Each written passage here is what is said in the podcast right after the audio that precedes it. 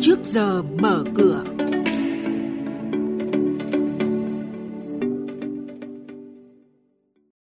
Thưa quý vị, thưa các bạn, lãi suất huy động trái phiếu chính phủ giảm tất cả các kỳ hạn, hơn 367.000 tỷ đồng giao dịch qua thanh toán điện tử mỗi ngày. Vi phạm trong giao dịch, hai nhà đầu tư bị phạt 140 triệu đồng là những thông tin đáng chú ý sẽ có trong trước giờ mở cửa sáng nay. Và các biên tập viên Bá Toàn, Thu Trang sẽ thông tin chi tiết. Thưa quý vị và các bạn, thông tin đầu tiên chúng tôi chuyển tới quý vị trong trước giờ mở cửa sáng nay là đại diện Ngân hàng Nhà nước cho biết tổng giá trị giao dịch qua hệ thống thanh toán điện tử Liên Ngân hàng trong 8 tháng năm nay đạt hơn 104 triệu giao dịch, tương ứng gần 61.000 tỷ đồng. Như vậy, bình quân một ngày, số lượng giao dịch đạt gần 629.000 giao dịch, giá trị hơn 367.000 tỷ đồng – nhằm đẩy mạnh thanh toán không dùng tiền mặt trong thời gian tới, theo đại diện Ngân hàng Nhà nước, cần hoàn thiện và triển khai các quy định về thanh toán điện tử, tiếp tục triển khai có hiệu quả đề án phát triển thanh toán không dùng tiền mặt giai đoạn 2016-2020 và đề án đẩy mạnh thanh toán qua ngân hàng đối với việc thu phí các dịch vụ công như là điện, nước, học phí, viện phí và chi trả các chương trình an sinh xã hội. Trong tháng 9, Sở Giao dịch Chứng khoán Hà Nội đã tổ chức 15 phiên đấu thầu trái phiếu chính phủ và huy động hơn 9.600 tỷ đồng trái phiếu, giảm 11% so với tháng 8. Ủy ban Chứng khoán Nhà nước vừa ra quyết định xử phạt hành chính công ty cổ phần cáp nhựa Vĩnh Khánh, số tiền là 85 triệu đồng vì đặt lệnh giao dịch mua lại cổ phiếu với các mức giá nằm ngoài biên độ dao động giá trong thời gian đăng ký giao dịch cổ phiếu quỹ.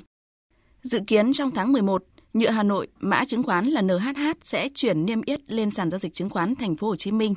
Ông Bùi Thành Nam, Tổng Giám đốc Nhựa Hà Nội cho biết, với quy mô lớn và quản lý niêm yết chặt chẽ, việc chuyển từ Upcom sang sàn giao dịch chứng khoán thành phố Hồ Chí Minh sẽ giúp cổ phiếu Nhựa Hà Nội có thanh khoản tốt hơn, giúp nâng cao uy tín thương hiệu, đặc biệt có thể tiếp cận được các nguồn vốn của các nhà đầu tư nước ngoài nhằm tăng cường phát triển sản xuất trong thời gian tới.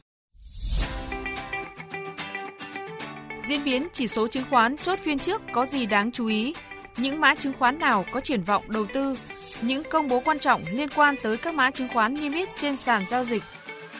Chuyên mục Trước giờ mở cửa phát sóng lúc 8 giờ 10 phút trong thời sự đồng hành sáng từ thứ hai đến thứ sáu hàng tuần trên kênh thời sự VOV1 sẽ cập nhật những thông tin này. Trước giờ mở cửa trên kênh thời sự VOV1, thông tin thị trường tài chính, chứng khoán tin cậy, kịp thời, hữu ích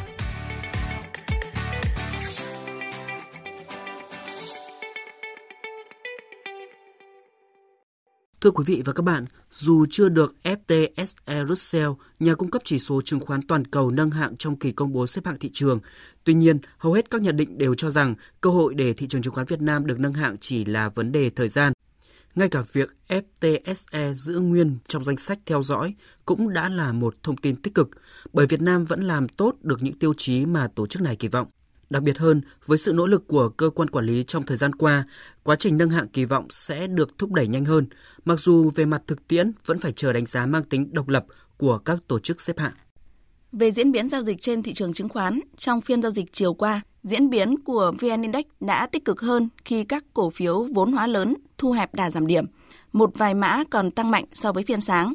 Nhóm cổ phiếu ngành ngân hàng đã có dấu hiệu tích cực hơn hoạt động giao dịch của khối ngoại trở nên sôi động hơn càng về cuối phiên. Tuy nhiên, việc bán dòng trên sàn thành phố Hồ Chí Minh vẫn là một điểm trừ khá lớn đối với thị trường chứng khoán Việt Nam. Với diễn biến như vậy, mở cửa phiên giao dịch hôm nay, VN Index bắt đầu từ 992,45 điểm. HNX Index khởi động tại 105,21 điểm,